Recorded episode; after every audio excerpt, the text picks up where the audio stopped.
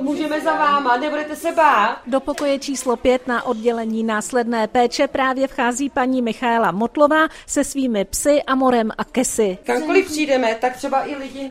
Bojím se. Ne, Já- může přilehnout Ama- jeden sem, jeden sem. Helejte, klidně kesinku vám tam dám. Kesí, Ty jsou Kesí, krásní. pojď. Kesy si právě přilehla na lůžko k paní Heleně Dvořákové.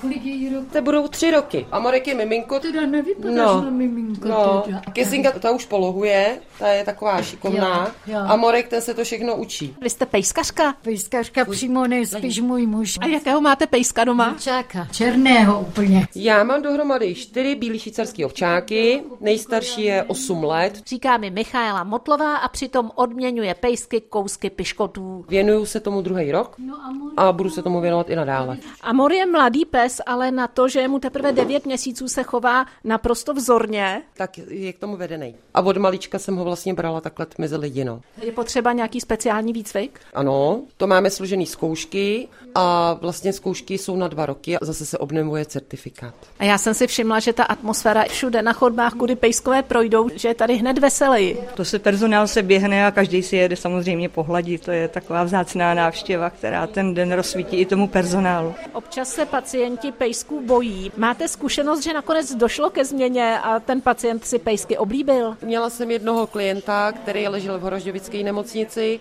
nekomunikoval ani s personálem, nechtěl jí míst. Potom vlastně jsme tam začali chodit s Kesinkou. On byl z Kesinky tak unešený, když to řeknu, a našli jsme si k sobě cestu.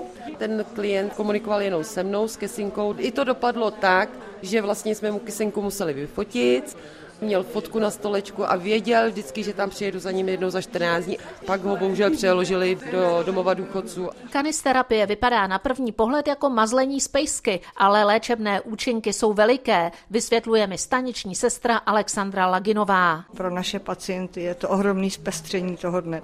Oni opravdu je vidí rádi, mazlí se s nima, sedají sami na lůžku, zapomenou na všechny bolesti, které přes ten den mají trápení a opravdu jsou jako vyměněný. To ale není jediné zpříjemnění pobytu tady v nemocnici. Nově jsme také zavedli bufetové stravování při snídaních. Vysvětluje mi mluvčí nemocnice Jiří Kokoška. Z kuchyně vlastně rozváží celý takový stůl dobrot a lidé si přímo vybírají, na co mají chuť. Další z věcí, čím chceme jakoby rozšířit eh, tu péči, je, že zvažujeme, že bychom sem pořídili koloběžku pro vhodné pacienty, aby na ní eh, trénovali klouby. S Kesy a Amorem se můžou setkat nejen pacienti nemocnic, ale také děti ve školkách po celém kraji. Ze stodu Veronika Krátká, Český rozhlas.